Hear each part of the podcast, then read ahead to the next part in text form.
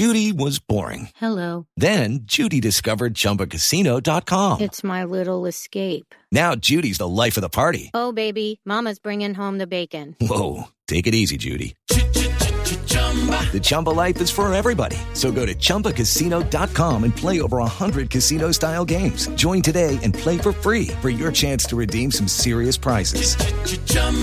ChumbaCasino.com. No purchase necessary. Void where prohibited by law. 18 plus terms and conditions apply. See website for details. Welcome to Name Three Songs. I'm Sarah Fagan. I'm Jenna Million, and this is a podcast where we challenge sexism in the music industry and empower fangirls. Because let's be honest, fangirls knew about that band way before you did. And if you stick around long enough, we'll also let you in on some new music the girls are already crazy about. And this is just a friendly reminder that we have fun bonus content on Patreon. And this month, we have a special bonus episode about Tumblr bands versus MySpace bands. So if you want to hear me and Sarah duke it out, head over to patreon.com slash name three songs. Or if you just want to leave us a tip for an episode, you can do so at paypal.me slash name three songs, or just come say hi on the socials. So, Sarah, what are we talking about today? Hello from future Sarah. This is me coming to acknowledge that in today's episode, we do refer to Demi Lovato with she, her pronouns. This was recorded literally two days before they came out as non binary. And unfortunately, with the way podcasts are recorded, there was nothing we could do to fix this. We completely acknowledge their gender identity and are happy for them for coming to the realization that they are non binary. And we're really excited to see what comes from them going forward. Today, we are talking about something that came into our minds during our industry plant conversation, but was honestly too good to not give it its own episode, which is the pipeline of Disney star to pop star to, to burnout. Dun, dun, dun, because I feel like it's very easy to just automatically place Disney stars as industry plants in the music world. But I don't know if that's really the case because I feel like Hollywood Records is like a world within itself. Yeah, there's a lot going on to simplify it to just that. Truly. And I feel like we're going to visit this today. We're going to visit this idea of like, what is Hollywood Records?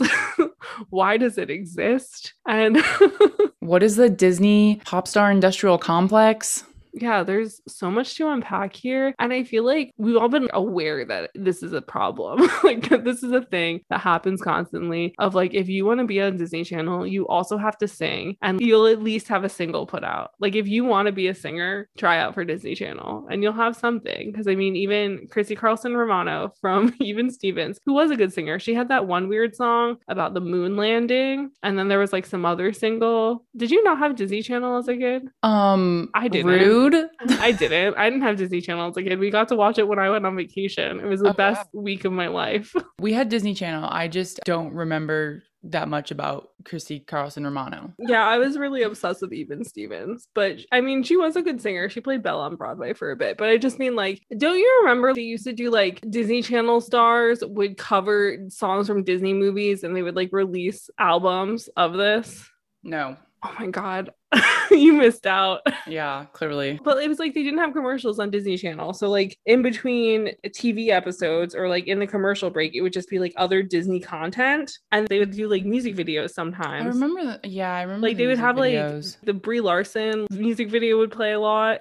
and like that other one where like every single Disney star sang Circle of Life or like one yeah. of those songs. Yeah. You, yeah because everybody had to be able to sing. So I think that that's really interesting because, you know, everybody had to be a triple threat. Yeah. So I guess to start out, we should kind of like define what is this quote unquote Disney industrial complex? Why does it exist? How did it come about? And there's a brilliant article in Moda Chicago by Alexandra Fiorentino Swinton in 2020, which is a beautiful masterpiece uh, defining exactly what the Disney Channel pop star industrial complex is. So, Sarah, would you like to give us some details? I just was personally so excited that this was an article because when I was Googling like the keywords that I thought would come up with like hundreds of articles about this, there, there, were not. And I was like, oh my God, I made this up. This is fake. I've just asked Jenna to do an episode about something that doesn't exist. And then I finally put in the exact right keywords, and this was like the second hit. And I was like, ah, yes, this woman and I have the same thoughts. but basically, what Alexandra does in this article is she breaks down when it all started, like when Disney got the idea that, like, oh, we can turn children into just things that make money for us. And at first, it didn't really work because they did the Mickey Mouse Club, which we all know, like Britney and Justin Timberlake and Christina Aguilera got their start on. Also, Ryan Gosling and JC Chasez. Way back in 1994. I know. They were like little children. Children. They were small children.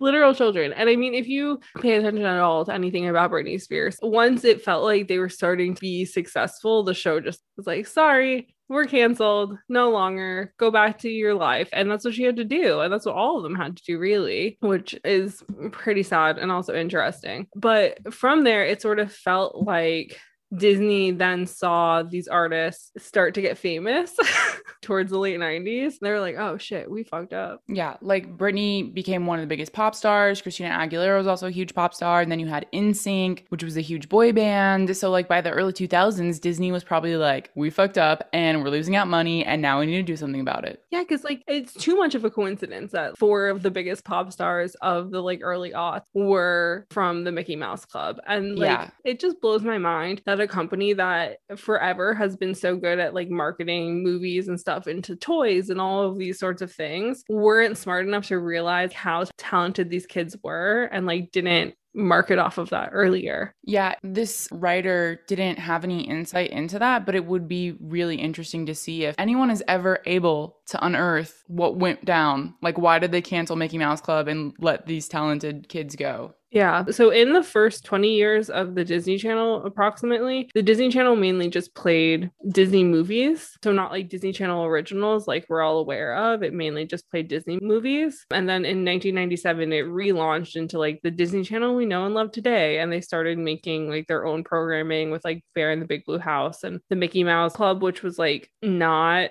the same thing as the Mickey Mouse Club with Christina and Britney. It was the cartoon with like Mickey Mouse and his friends. So basically, they were making like very kid friendly original content. And then in 1998, for those older people who listen to our podcast, the like first big live action show that went on for a while was the famous Jet Jackson, which I loved a lot. But the show that really put Disney Channel on the map was 2001's Lizzie McGuire, which also gave the world Hilary Duff. Ugh, love it. My idol, my first idol. So essentially, you had the rise of teen pop, which was, you know, Britney and St. Christina. And this writer points out that it was kind of oversaturating the market and people were really like tired of it. And like NSYNC was taking a hiatus. Britney and Christina were like kind of more being grown up adults now. So there mm-hmm. was like kind of a space within the teen market. And so that's kind of when they found Hilary Duff. And while Lizzie McGuire started in 2001, they had the Lizzie McGuire movie in 2003, which was number two at the box office. And Hilary Duff's first album, Metamorphosis, beat out Mary J. Blige to reach number one on the Billboard 100. And it was basically Avril Lavigne, but family friendly. And the thing that was so interesting about Hilary Duff putting out music was that she was the first lead actor or actress through Disney Channel to cross over to a record deal with Hollywood Records. And previously, Hollywood Records basically just existed to like put out soundtracks for Disney movies. They weren't really using it for anything else. So Hilary Duff really changed the trajectory of what Disney was doing because, as Jenna said, they were realizing that pop music was not the same as it had been when it was being really popular. It was oversaturated and it was becoming like pretty sexy at that point of like everybody who was out. So Disney made it more accessible to young people. Yeah. And I feel like also in correlation with that, you also have Radio Disney, which I'm sure a lot of people around our age probably grew up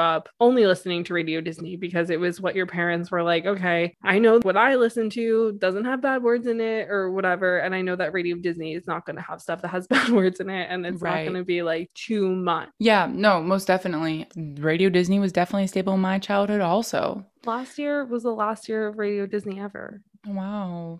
So it doesn't sad. exist anymore.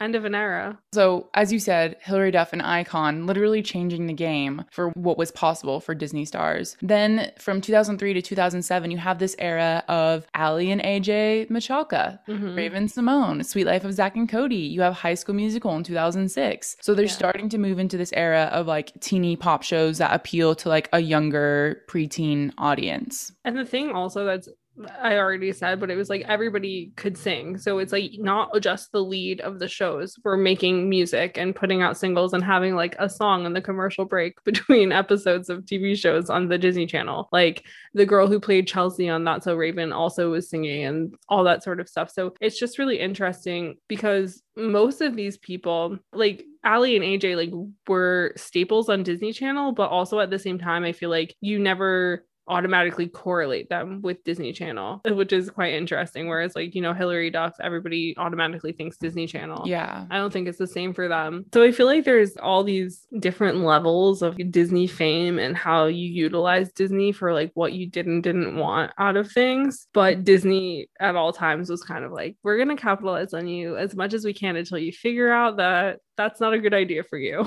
Yeah, every last cent you can make, we're going to milk you for it. And so then enter 2007, and we have our prime cast here. We have Miley Cyrus, Demi Lovato, Selena Gomez, and the Jonas Brothers. All right. They basically dominated pop culture from 2007 to 2013. I think we all probably lived through that phase. It was a huge part of our lives growing up. Revisiting this was a trip down memory lane, to say the least. But most importantly, among them, they had 16 Hollywood record albums break into the Billboard top 10, with six of them hitting number one. And this is wild because the thing is, is like your automatic thought is like, oh, Disney Channel stars like are doing this well. I feel like because Hollywood records also, these albums aren't viewed as like Grammy fodder. Even though these albums do well, I'm sure they could be an option for the Grammys. I'm not 100% sure how that worked, but that's not where people's minds are at when these people release albums. But also, those shows were so popular because we were in that sweet spot. You know how I say, like in the 70s, like, oh, it was like that perfect, like five to 10 year. The heyday of groupies and rock and roll. Yeah, it was like that perfect thing where everything Yeah. lined up perfect. And like, if it hadn't been exactly like that, then none of that ever could have happened. And I feel like it's really similar with what mm. happened with Miley. Demi, Selena, and the Jonas Brothers is that everything lined up perfect. That we were still in like the infancy of social media. We were still in that era where people were buying CDs. We were still in like the era where kids are watching TV on cable. There weren't hundreds and thousands of options of like what there is to watch and what there is to like enjoy as entertainment and as pop culture moments. Yeah. And so I feel like everything perfectly lined up for Disney to create this equation of like, okay, we want to make sure that our stars can sing. And like, if they want to sing, we're going to get them vocal lessons. We're going to like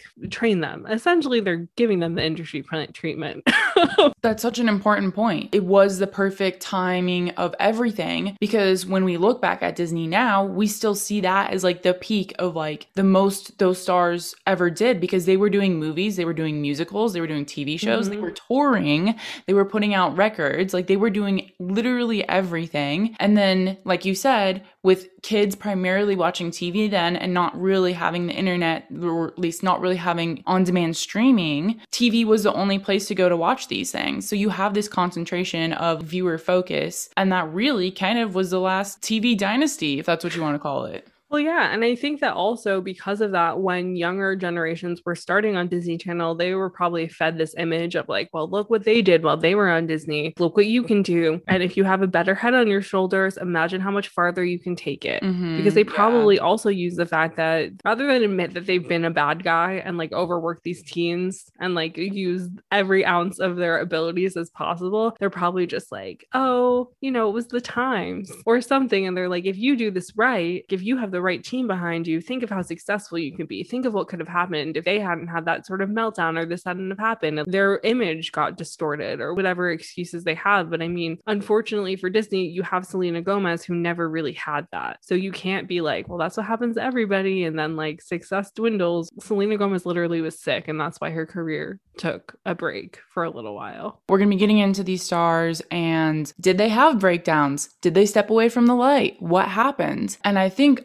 also, Sarah, you found this really interesting article, surprisingly in The Sun, of all places. It's titled From Selena Gomez to Miley Cyrus Why So Many Former Disney Child Stars Have Suffered Mental Health Breakdowns, Eating Disorders, and Suicide Attempts. And they interviewed psychologist Dr. Linda Papadopoulos, who said that these young stars had an identity they were able to profit from and get a sense of validation from. And once that changes, you don't have the same value and you feel it. And that's why we see young stars becoming hypersexualized. They want to be taken seriously as adults. And so essentially, in this article, they're breaking down these young stars rise to fame really quickly. They're teenagers. They're basically living by different rules than the rest of us, like than any other normal teenager. They have more money. They're being overworked and they're turning to things like drugs and alcohol to like live life on the wild side. And I mean, like even Miley Cyrus and Demi have said they were teenagers smoking weed, which all teenagers do anyways. So mm-hmm. also not a super big deal. But this is why, you know, we kind of see this like recurring theme of like young stars turning to drugs or having mental mental health issues, eating disorders, whatever it is, because their fame has something to do with it as well. Yeah, because I mean, for example, like you don't think of Hilary Duff ever having a public meltdown to any degree, but I mean, she was 16 dating Joel Madden from Good Charlotte, was lying about the fact that they were dating. And then when she was 18, it was like, oh, public, we're dating, you know? And on top of that, like she clearly, and I think she may have spoken about this, but like she suffered from a horrible eating disorder for at least two years. And again, you're under so much scrutiny because you get famous so quick at a young age. Also, at the time when Hilary Duff was getting famous, nine out of 10 people in Hollywood had that like heroin chic kind of look. Being like aggressively skinny was just what was in. And she was just like a very healthy looking person. She was not overweight. She was not anything. She just looked like a normal person you would go to high school with. And I feel like that sort of changed the whole image of things. Like after Hilary Duff and like Raven and that sort of first era of Disney stars, they stopped looking as much like like the average girl you would be friends with in high school. I mean, this quote that I read here, this doctor is specifically pointing out like the hypersexualization, which is what we see with Miley Cyrus. You know, Disney has this really wholesome image, right? Yeah. And it's like as soon as they turn 18, they're trying to like break out of that wholesome image that's been essentially pushed onto them their whole lives. Yeah. And they're like, no, I'm an adult. I have autonomy. I'm doing what I want. And so then sometimes in certain situations, they do take it to the extreme of being like, I'm a sexual being, here I am in my power. And yeah. then they get backlash for it, which is what happened with Miley Cyrus. Yeah. And I mean, we're going to get more into that in a little bit, but I do think it's interesting how Disney very much, like as we said, your parents know that watching Disney Channel is safe. Your parents know that listening to Radio Disney is safe. They know where you can go and like not be thrown like hypersexualized people yeah. and yeah. hypersexualized music and all that sort of stuff. But also because of that, Disney doesn't really let you grow up. So even if you are an adult, like you see, like even on Sweet Life of Zach and Cody, like Brenda Song and Ashley Tisdale, who were adults, they were still doing the like seven layers. Like even the mom in Sweet Life of Zach and Cody had on like three layers of tops, you know, because they don't want any chance of like things being overtly sexual. Although there was that one weird episode where they were like chemistry testing Ashley Tisdale and Zac Efron, and she was like a nature conservativist and he was anti-nature. And he was like, Do you want to kiss me as much as I want to kiss you? And then they like made out, and I was like so uncomfortable.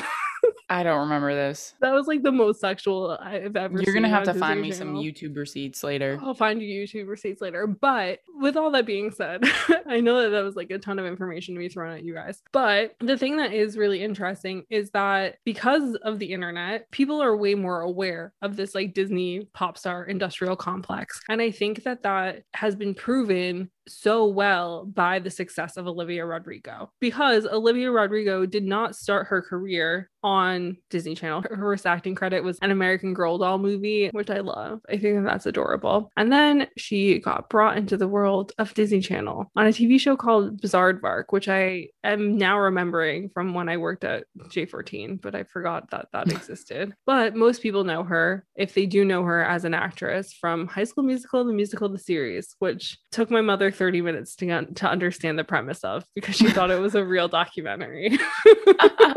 but there are people who don't know that Olivia Rodrigo is on Disney Channel which is honestly a genius move. And not to put words in her mouth, but I feel like she just understood. Like I feel like she knew. And in this interview with Maria Sherman for Nylon, she actually talked about this briefly because like she's still working on Disney Channel, so she can't really talk about it too much. But what she said was that I'm very aware of that classic quote Disney pop girl archetype. My music is definitely separate from my acting in a way I always dreamed would happen. And she also acknowledged how people will ask her, Oh, did you say fucking driver's license to show that you aren't a Disney star? She's like, It's cool that people might think that, but I'm just making music that I love and I feel passionate about. And it's really interesting because I feel like she's skirting around the thing of like, yeah, Disney doesn't let you do it shit. Like Disney doesn't let you be an angsty teenager. Like that's completely against the rules. Yeah. And so the fact that she can exist as Olivia Rodrigo, the pop star, and then also exist as Olivia Rodrigo, the Disney Channel star, is honestly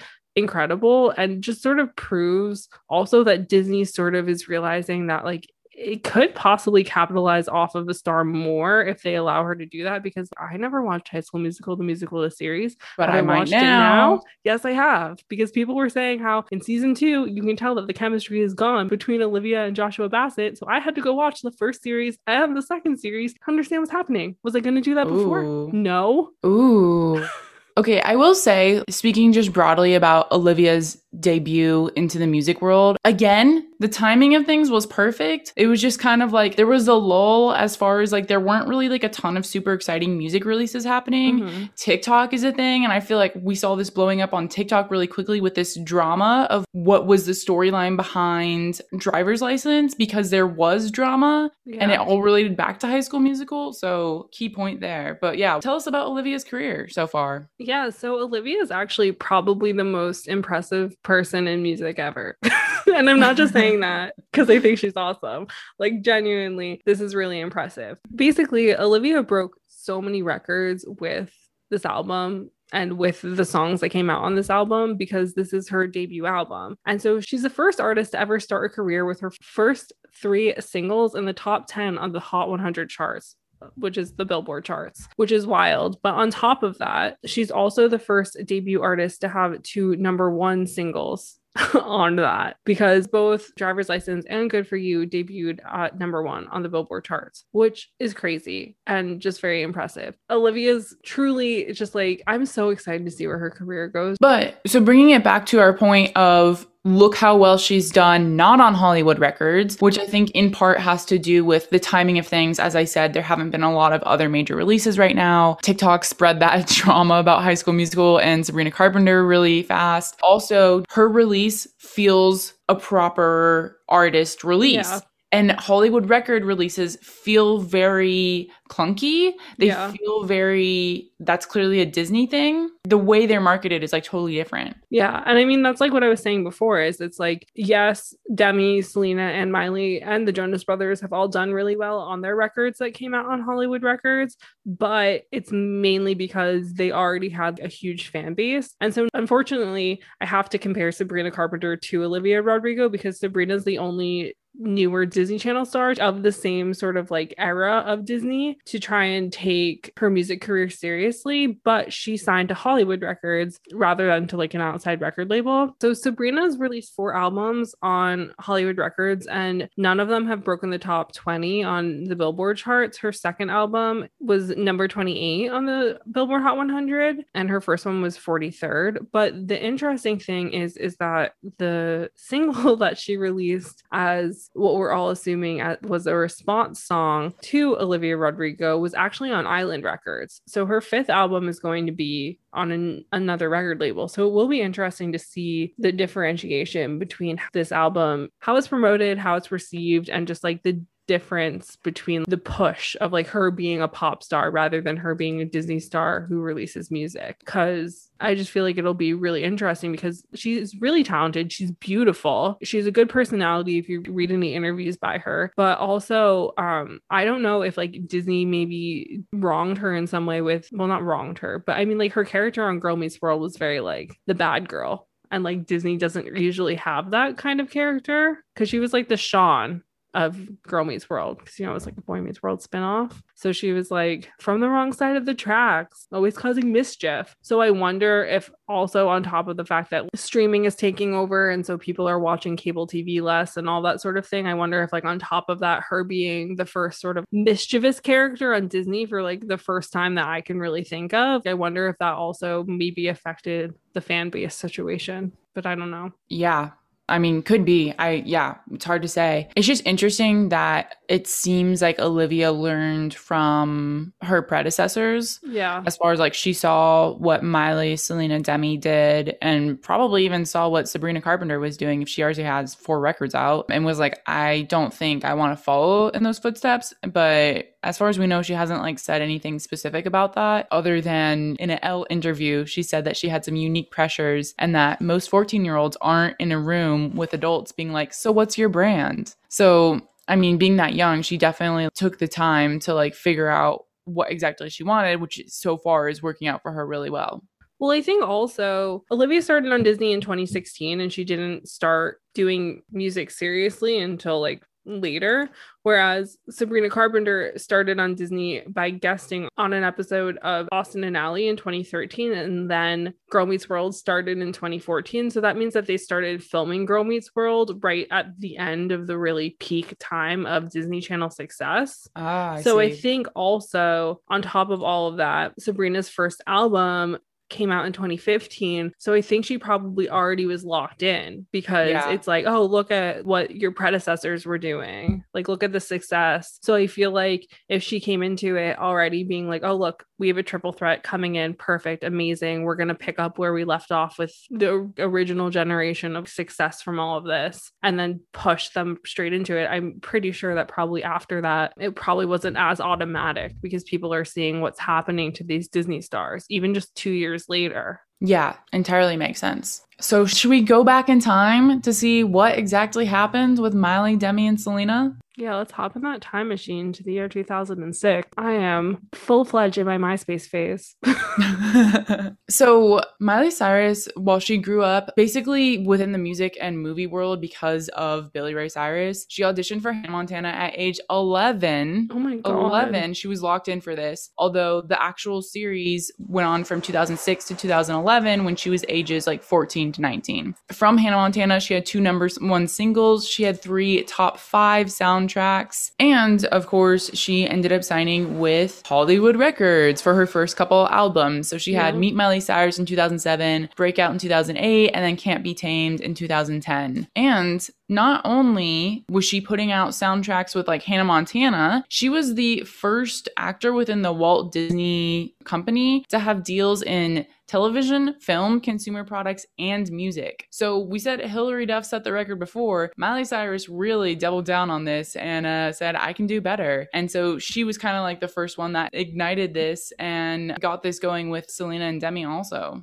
But also, Miley figured out, I think, earlier than the others, which is interesting because, like, Miley left Hollywood Records before everybody else did because Demi didn't leave until recent. But I think Miley's like trajectory of trying to shake that Disney image with like whatever leeway Hollywood Records was going to give her was pretty interesting because I mean, she had Can't Be Tamed and she put that out on Hollywood Records. So she was clearly trying to like get away from that good girl image, but I don't know like like I don't want to speculate too much, but it's like what did they have on her that like she just kept staying when like she clearly wanted to break out. She had a record contract that she had to fulfill. Oh yeah, true. She had a four album deal. But I read that she like parted ways like immediately after releasing Can't Be Tamed. She, she, she was just like, I fulfilled my deal. Time to cut the cords. I am no longer a Disney star. And just like got the hell out of there as fast as she could. Well, they didn't protect her. Like they didn't protect her at all. They're like, you need to be a good girl, and if you're not, we don't know you, but you still have Yeah. to put music out under our name.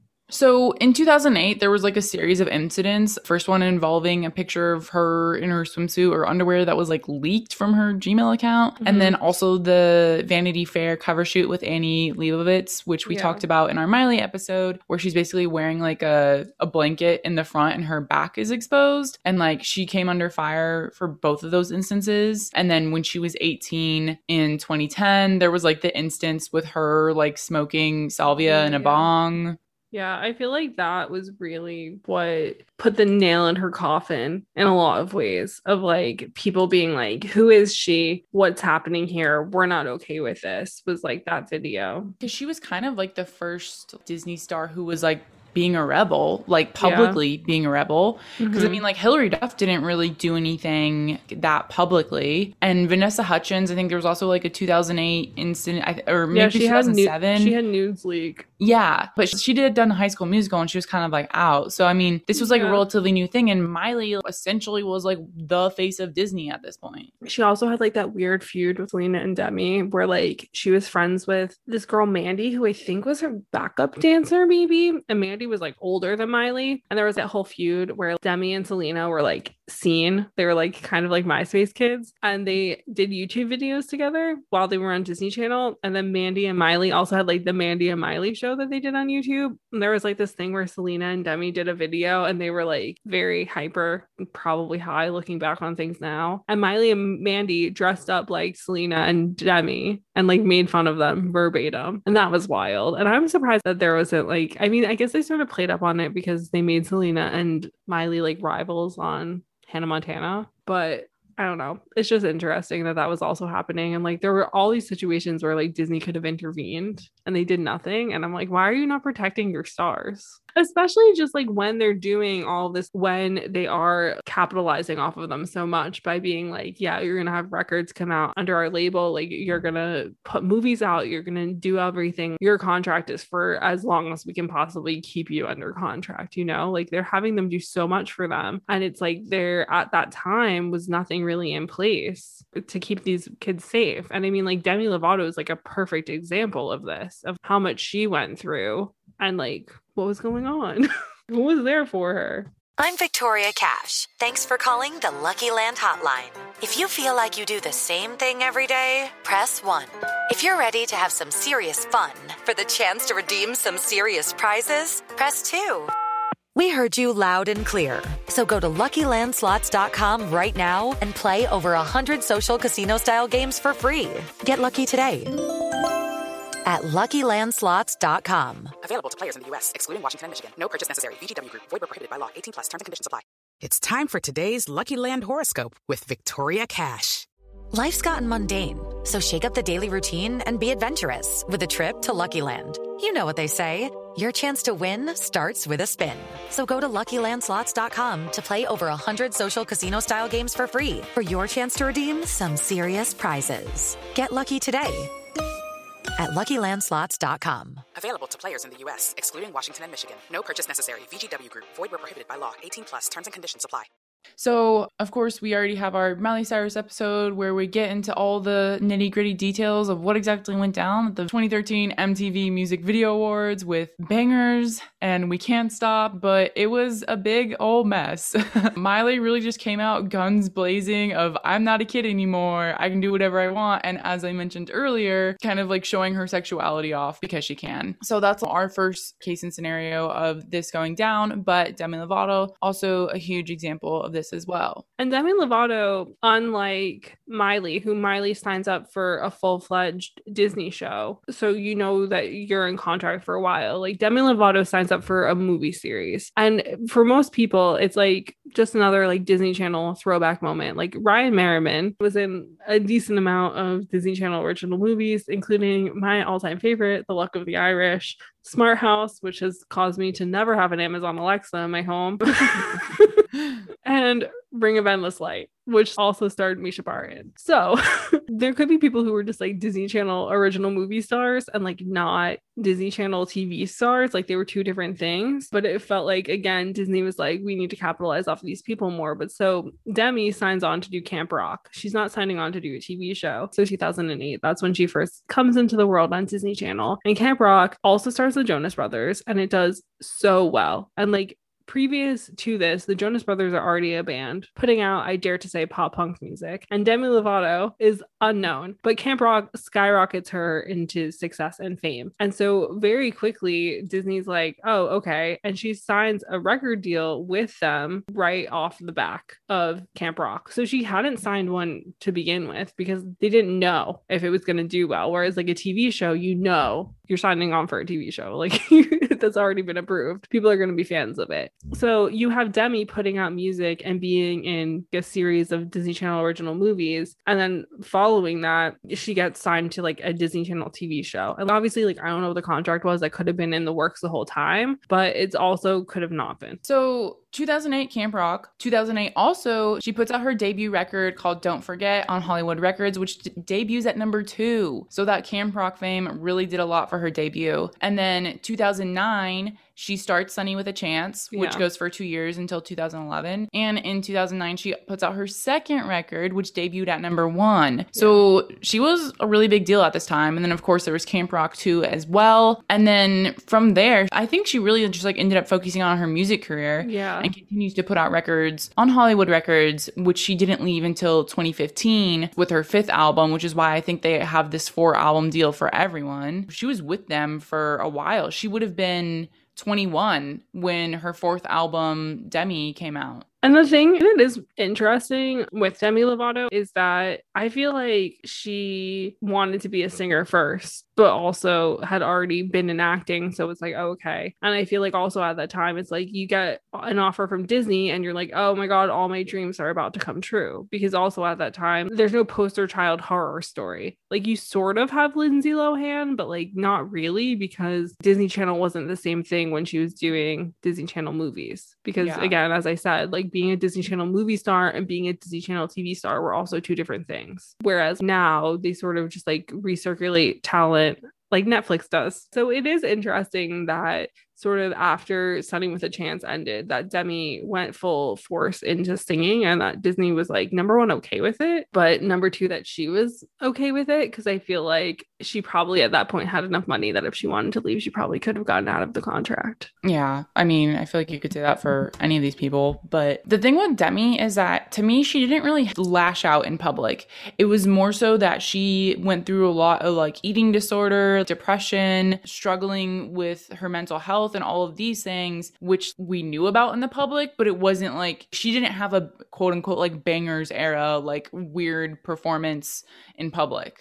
Yeah, like Miley was like the preacher's daughter, like I'm gonna go like tits out, guns blazing, Yeah. like gotta rebel. And like Demi was very much like the inner struggle, the inner stress. Because I mean, also when you think about it, like Miley comes from an industry family, Demi comes from a family where she's the breadwinner, two very different situations. So Miley's like rebelling because she thinks it's cool, and Demi's like rebelling in her own sense because she's been overworked. It's so much to handle. And also, she was struggling with her weight, which again, as we know, media loves that. And so they latch on to these things. And so they're bullying a teenager through a lot of her career of like, oh, what's Demi going to look like this time? Like, we haven't seen her in three months. Is she going to be skinny? Is she going to be chubby? Who knows? So there's lots of like that battles. And when you're in Hollywood and when you're young in Hollywood, if anybody hears you even saying anything, they're like, oh, want some cocaine? That'll take care of it. Yeah, I mean, even Zac Efron said he was addicted to cocaine at one point. But in 2016, she told American Way magazine, quote, I lived fast and I was going to die young. I didn't think I would make it to 21. And that the first time she checked into rehab was when she was 18 to deal with her eating disorder, cutting, and substance abuse. 18.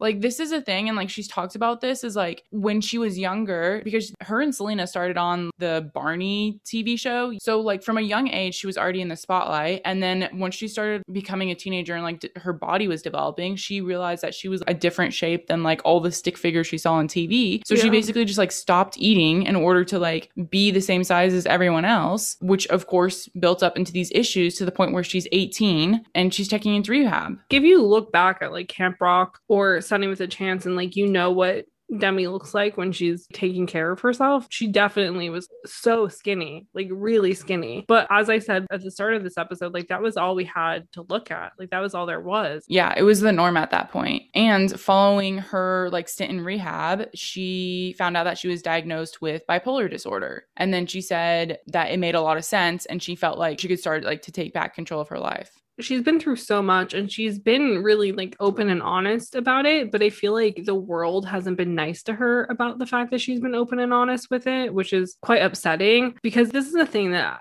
I can't wrap my head around. It's like if somebody who's a celebrity comes out and is like, Yeah, I had an eating disorder, I was doing drugs, I was suffering. Why would you continue to like talk about her weight? Why would you continue to do this? Yeah, she's called that out like a lot publicly before. Even to this day, she's like, Why would you purposely comment on my body when you know this is something that I struggle with? Yeah, because I mean, like, I have my own qualms with the fact that Demi Lovato has been in the spotlight for so long and, like, definitely has surrounded herself with yes people. Like, I feel like if she had better people in her life, she probably wouldn't have had as much of an issue because somebody would have noticed and been like, But, like, you can say that about all these well, yeah. celebrity stars. Well, I feel like most of, especially in like our generation of people, like with the internet and all of these things, like when Lindsay Lohan and Paris Hilton and all of them were like fucking up, it was like, what else are you going to do? Like, that's all there was that was like all that was happening.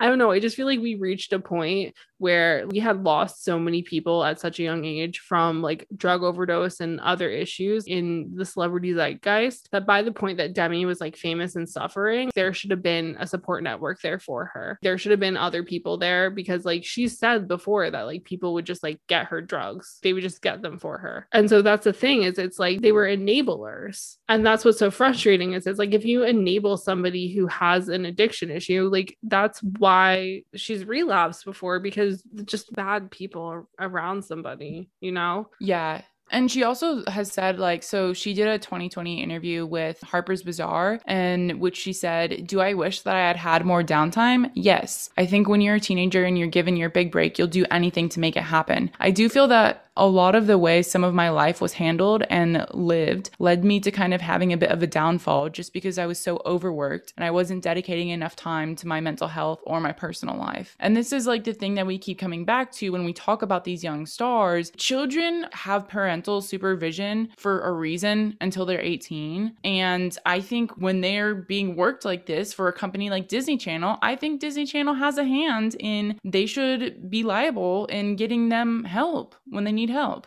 Yeah, it's so sad and so horrifying that like they put in so much work and like they wanted it. Like they wanted to be singers, they wanted to be successful, they wanted all these things, but it's crazy that she put out two albums in the span of a year, basically. That's insane. Like, that's so much work, yeah. especially for a young person to go through. And I mean, there was also this article on E by Kendall Fisher in 2016 called Here's What Eight Former Disney Stars Had to Say About Leaving the Channel. And they pulled like quotes from other interviews. So this is pulled from a Billboard magazine interview that Demi did. And Demi was saying how we joked around that it was Disney high, except for we were all shooting shows and really overworked. I joke that I sometimes have PTSD PTSD after leaving the channel because if my schedule starts to get too busy, I rebel and I get bitchy. And like, that's just so sad. They've just been through so much and they've all had their like separate battles. Like, it's just so interesting how much people talked about like what Miley was doing when like she was just being a rebellious teenager, like in the spotlight. Whereas yeah. like Demi was going through it and she was given so much shit for going through it. And it's just so upsetting, especially when somebody's as open and honest as she has been about her drug issues and her mental health issues that people have still just like been mean to her in like unacceptable ways. Because they think it's okay to criticize some of her behavior because like she has said a lot of questionable things. But i think that there's a huge difference between like criticizing somebody for like just being such a famous person that like you don't know how to function and like bullying somebody because they gain weight or like have a mental health disorder. Yeah there is a big difference. And sadly demi lovato is like one of the prime example of our generation. With Miley, Demi, and Selena, we have like three very different cases of what happened. So, in the example of Selena, she starts on Disney Channel in 2007 with Wizards of Waverly Place, which lasted until 2012. And in 2008, she signed with Hollywood Records, but she signed with Hollywood Records as Selena Gomez and the Scene, which I'm obsessed with because she wanted to do something different, which I think is iconic and such a move. And also just like shows that she wasn't faking it on her fun little Scene Kid YouTube channel she had with Demi. Yeah, I read that because people gave her shit for being a fake scene kid. That's why she named her band that. So, similar to Demi, she released albums in 2009, 2010, and 2011, all with Selena Gomez and The Scene, which all peaked in the top 10 of the Billboard 200. So, again, we have not only is she doing her TV show, she's also doing these records back to back, also touring, and also seeing like quite a bit of commercial success for this. And I mean, again, it's just a really crazy thing of proving just how successful somebody can be from a TV show. Because, like, that's the thing. Uh, again, like, as I mentioned earlier about Olivia Rodrigo, is that a lot of us didn't even know she was on TV and she just became a pop star. Whereas with Selena Gomez, as a Disney Channel star, you're attracting a specific type of audience, and that's who's going to go and buy your records. And so the interesting thing with this is, is that like these records are put out like in this Disney bubble. And so even though they're doing really well, they're like not getting the same attention that like a normal record's gonna get. They're not getting the same critical acclaim. Yeah, exactly. Because they're not really taken as seriously because they are in that Disney bubble. Yeah, because like if you go and you search these albums, like they've been reviewed, but like people aren't paying attention to the fact Yeah. that they're out. So like even though like Billboard or whoever may have reviewed this album, they're not sending it out into the world being like, pay attention to this record. It's number two on the Billboard Yeah. charts. You know. Whereas like Olivia Rodrigo's debut feels very different than that. Like Yeah, feels very because- separate. So I wonder like is it because there's a stigma around Disney? Is it because there's a stigma that it's for teen girls and young children? Probably. I think, I think it all ties back to that in some way. But I mean, if you just think about it, like while Selena's putting out music through Disney Channel, doing her Disney Channel channel stuff, she's also dating Justin Bieber. And so she's in the spotlight in that way of like dating the biggest thing to exist in pop music for like probably 10 years because everybody was like so obsessed with Justin Bieber at that point. And so I feel like that also must have been pretty wild for her of like existing in that Disney bubble, but also still really existing in like the public eye because Justin Bieber was so talked about and people were just watching with bated breath to see what was going to happen. I feel like she was in the spotlight earlier on in her career than Demi or Miley would have been. Because I feel like at any time Miley or Demi were reported on outside of like the Disney bubble was because they did something wrong. That was like pushing the boundary of what Disney Channel was. Whereas Selena's not doing anything wrong. She just has a boyfriend. And they're like constantly just waiting to see what's going to happen between them. And so I feel like also in that sense, because she wasn't in the press for doing something outside of what's expected from of a Disney starlet, I feel like that also sort of made it easier for her to slide into being an adult because people were used to her showing up to like the Billboard Awards, showing up to like respectable places. yeah, like she didn't have as much of a stigma to like get rid of basically. Yeah, the world was already used to her existence in places that like Disney stars aren't usually invited to. Yeah, that makes sense. That makes a lot of sense. So, after her three albums with Selena Gomez in the scene, she started going solo with her first record, Stars Dance, in 2013, which still was on Hollywood Records. It wasn't until her fifth album that she went over to Interscope. But in 2014, she was on her international tour for this solo record, and she had to check herself into a rehab facility because she was burned out and depressed. And it turns out she was diagnosed with lupus, which is a chronic autoimmune disorder, which was severe enough to require chemotherapy and send her to the ICU for two weeks. So she kind of just gets like slapped in the face with this thing she didn't know she had, which was probably made so much worse by the amount that she was working. Yeah, so Selena really got thrown a punch. As we already said, it seems like this Hollywood record deal is for records. So at this point where she gets like slapped in the face with a disease that knocks her out and sort of puts things on hold for a little bit is when if she is preparing, which in the future we know she was preparing to leave Disney, that's the last thing you want to happen. Is like when you're preparing to like make your adult debut into the world as an artist for everything to stop against your wishes. And so in this 2021 interview actually with Vogue, she talks about how during that time frame she basically just like pushed through it and like kept going and kept working probably because of what you just said of like she's coming off of leaving Disney. She said that she felt like she not that she didn't deserve her fame but like she had something to like live up to, she had something to prove and that while she continued acting and putting out records, she also retreated to treatment centers for two more prolonged stays in 2016 and 2018. She was dealing with a lot. And I feel like that's also why it's so sporadic when like you do see her in things. She's done serious movies. She's done so much stuff with her career, I feel like. But also on top of that, it's like she kind of disappears from the world for a little while, but it's because she's not well. So, I mean, this is kind of like the alternative to the very public breakdown burnout mm-hmm. scenario of things going amiss and being like, I need to step away from the public for a minute and take time for myself. And Hilary Duff kind of did the same thing as well. And it's scary, I think, probably for these people because they don't know if their careers are going to be there when they're able to come back into the public eye. And that's yeah. probably why people like Selena just keep pushing through it because they don't want to stop because they don't know a life without working at this level. Yeah, definitely. And I mean, back to that e article that nicely compiled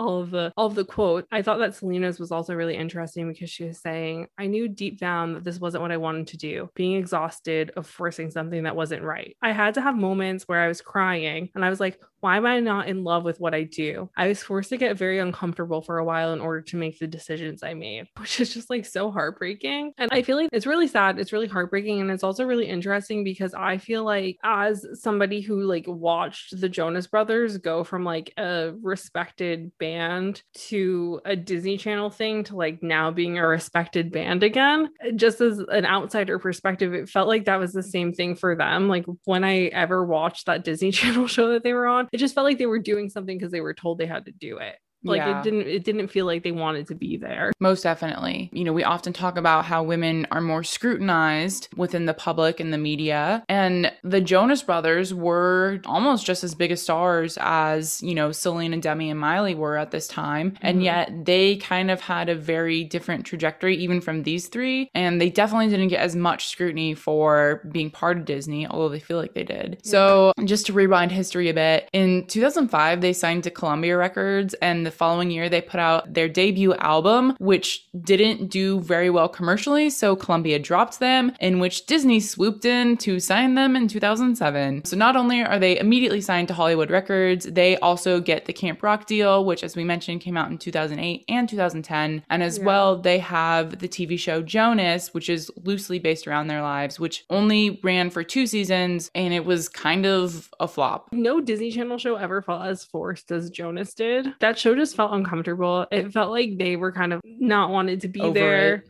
They were yeah. over it. They had that weird like crossover with Hannah Montana. Like there was all that weirdness going on there. And I think also the Jonas Brothers, as I said at the beginning, they sort of started off with like that pop punk aesthetic of things. Like you look at their first album art, like it's like the black and red. The vibes were very pop punk esque. They're from New Jersey. What else can I say? But it's interesting because then from there, and like I wasn't like a huge Jonas Brothers fan, so you guys can come at me if I'm wrong with this, but I feel like once they started with Disney, it really pushed the narrative of like the purity rings and of that whole thing. Cause I know that it already existed, but it felt very much like that was in the forefront. Like I don't have a single J14 magazine that or Tiger Beat that they weren't on the cover of that was like, they talk about having purity rings. They talk about having a first kiss or like having girlfriends while you're still wearing a purity ring. And like this whole obsession with the whole virgin thing was like a bit much.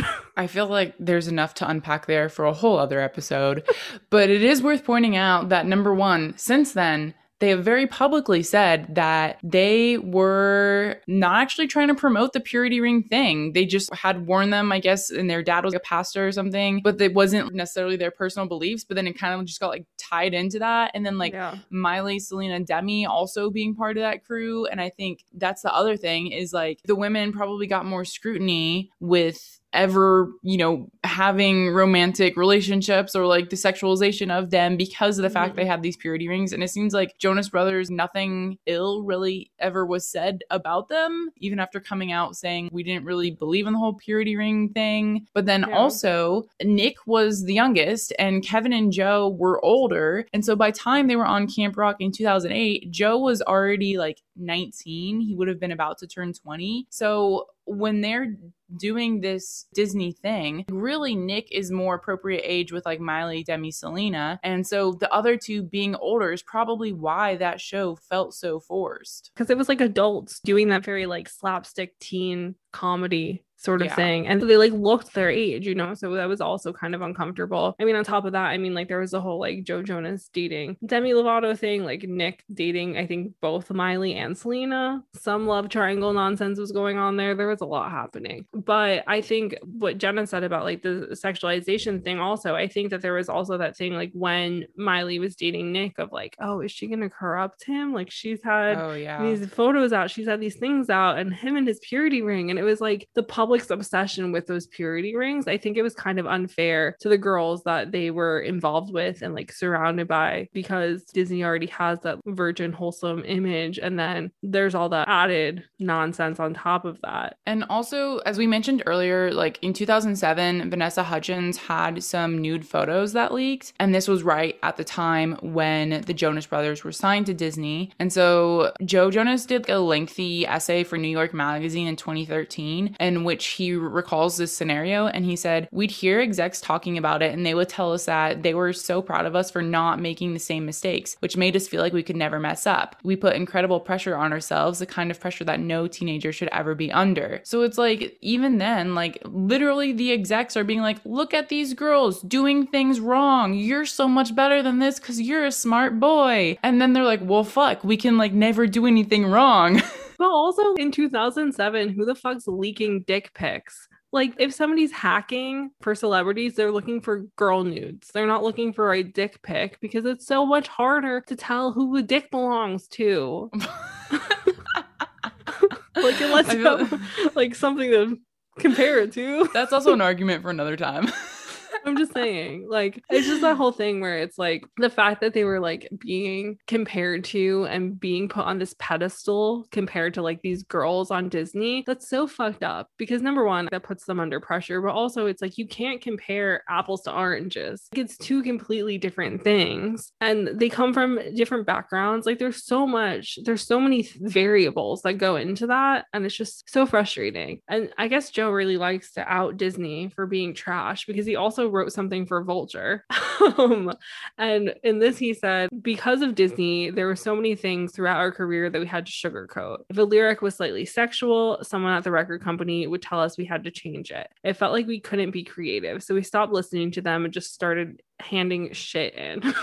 and it's like, it's just so funny because, like, my image of the Jonas Brothers as a side character fan, I just always thought of them as like, oh, they would guest star in an episode of Seventh Heaven. You know, like they just felt very like good Christian values. yeah. Like I would never even think about them trying to do anything slightly sexual. So the fact that he's saying something like that, I'm like, oh, wow, that would But- never entered my head. Yeah, but like even after they left Disney, they didn't really do anything to rebel. That's the other thing. I mean, they all kind of had like a justified album. Like they all kind of had like well, Well, yeah, except so for like Kevin. they ended up break like the Jonas Brothers broke up in 2013 and then they did their separate albums and Kevin had his weird reality TV show Married to Jonas or whatever. their trajectory is quite interesting because it seems like Disney also broke apart the brother bond because that created like a rift because number one there's that age disparity so there's different things that they're all going through because of being on Disney but also it's like if any of them wanted to do something different and some of them might have wanted to like suck up to Disney like I mean they've talked about it since then but it is interesting how they never had like that Justin Bieber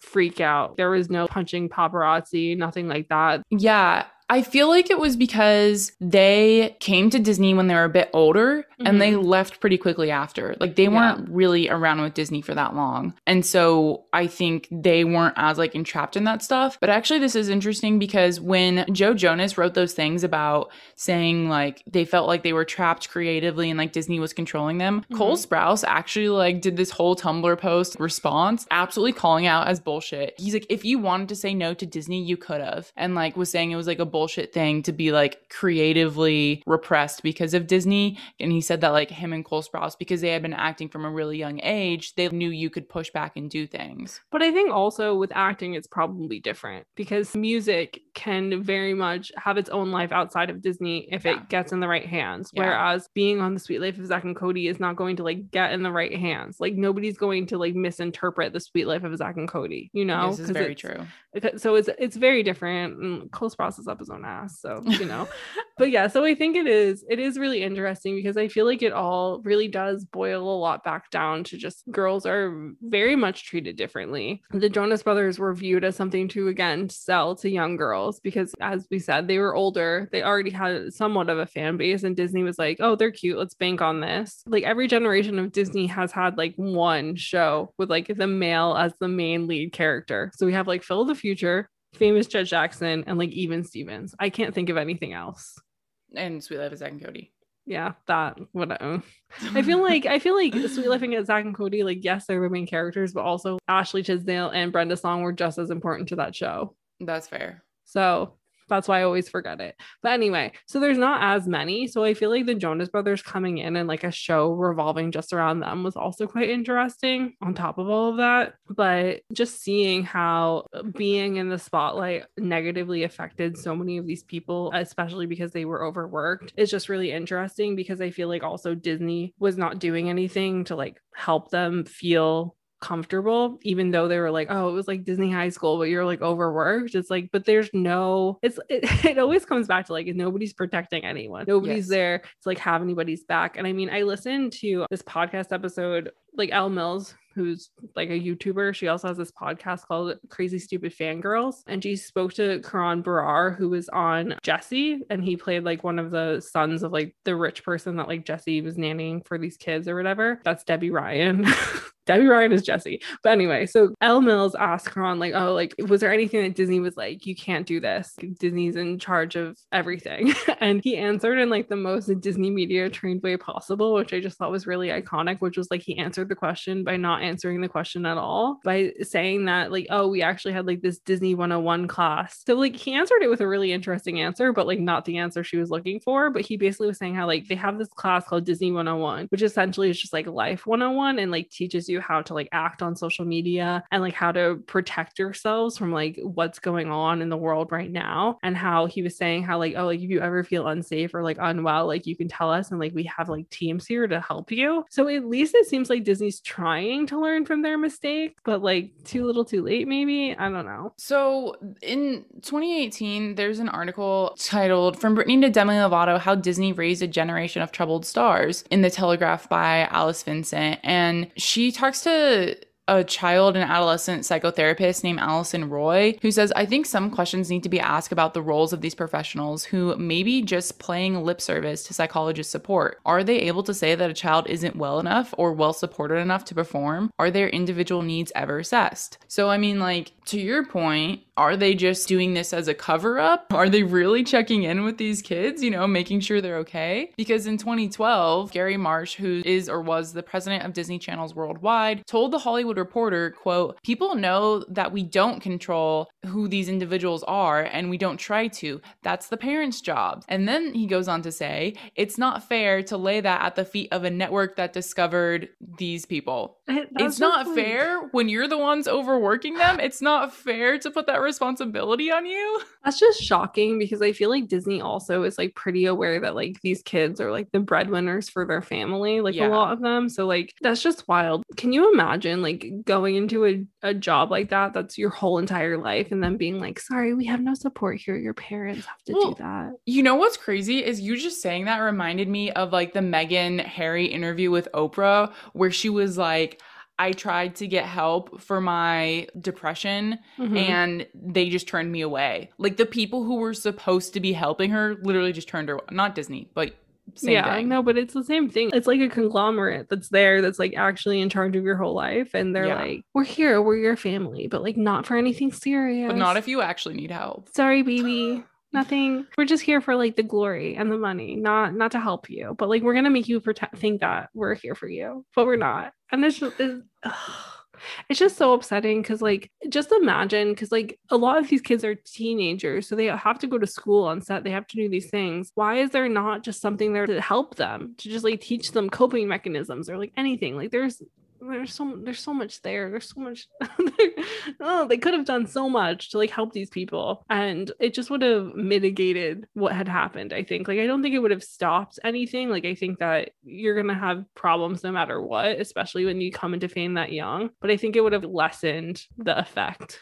if they had like helped. Yeah, probably. So I feel like to wrap things up, I'm seeing kind of like two themes here. So we have, as we mentioned previously, Olivia Rodrigo, who chose to keep her music separate from Disney. So I guess, you know, we're all going to be paying attention to whether or not she has a public meltdown or if she's safe. So I think like also the other thing aside from like seeing what happens with Olivia Rodrigo and seeing like if this step of like separating her music from her acting if that helps to some degree is also watching and seeing like how these other people coming out of Disney who were on Disney Channel shows or who are on Disney Channel shows like what happens with them now that they're young enough to have like sort of grown up watching what happened to like Miley Demi and Selena and the Jonas Yeah. Brothers because I mean as we already said Sabrina Carpenter's like 20 or 21 and so she got signed on to Disney like right at the end of that heyday and she seems fine and like is still acting and still doing stuff with Disney. But as I already said like she's now signed to Island Records.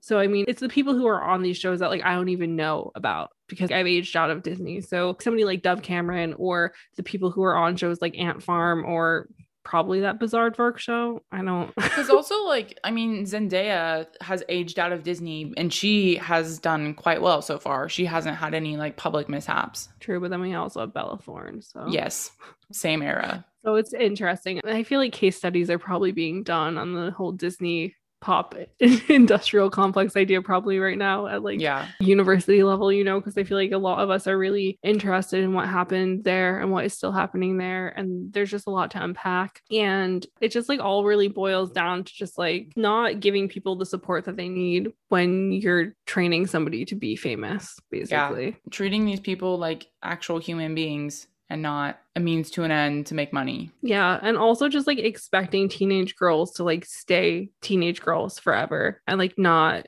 want to do anything other than like be that person wearing like seven t-shirts under a tank top forever. It's the complete opposite of horny yet virginal at the same time is what Disney is doing. They're just like virginal forever. Please, K, thanks. And Yes. if you go outside of that, we don't know you, but you still have to make us money. So I just have one question before we leave you guys with all of this to ruminate on. Do you think that there is hope for Disney Channel stars? Like, do you think that there's hope that like this cycle can stop? Okay, well, it is really promising that Olivia Rodrigo has like noticed that there's a cycle and it Mhm. seems like she's trying to not be part of it. So I am hopeful. She seems so young and so just like fresh faced. Like, I don't want anything bad to happen to her. We must protect her at all costs. Mm-hmm. But like you said, I don't really know what Disney stars there are right now. So, I mean, we can always hope. We can always hope that the next generation will be treated better. But at the end of the day, they're children, they're in vulnerable positions, and it's up to the parents and the executives to take care of them. So I want to know what you guys think. Is there hope for the future of Disney stars and the people who have recently left? Do you think that we're still waiting for a meltdown, or do you think that they've passed that period and we're in the clear and maybe this cycle has finally stopped? Let us know your thoughts. You can find us on social media. We're at Name Three Songs, Twitter, Instagram, wherever you want to come find us, or you can talk to us personally if you have beef or whatever. I am at Sarah underscore Fagan and Jenna is at Jenna underscore million. So thanks for joining us on Name Three Songs. Until next time, never let anyone make you feel bad about your favorite band. And remember, you're never too cool to listen to Olivia Rodrigo. Don't forget to subscribe to be notified when each episode comes out and leave us a five star review. It really helps. If you want to find out more about any of the sources we reference in this episode, you can visit name3songs.com.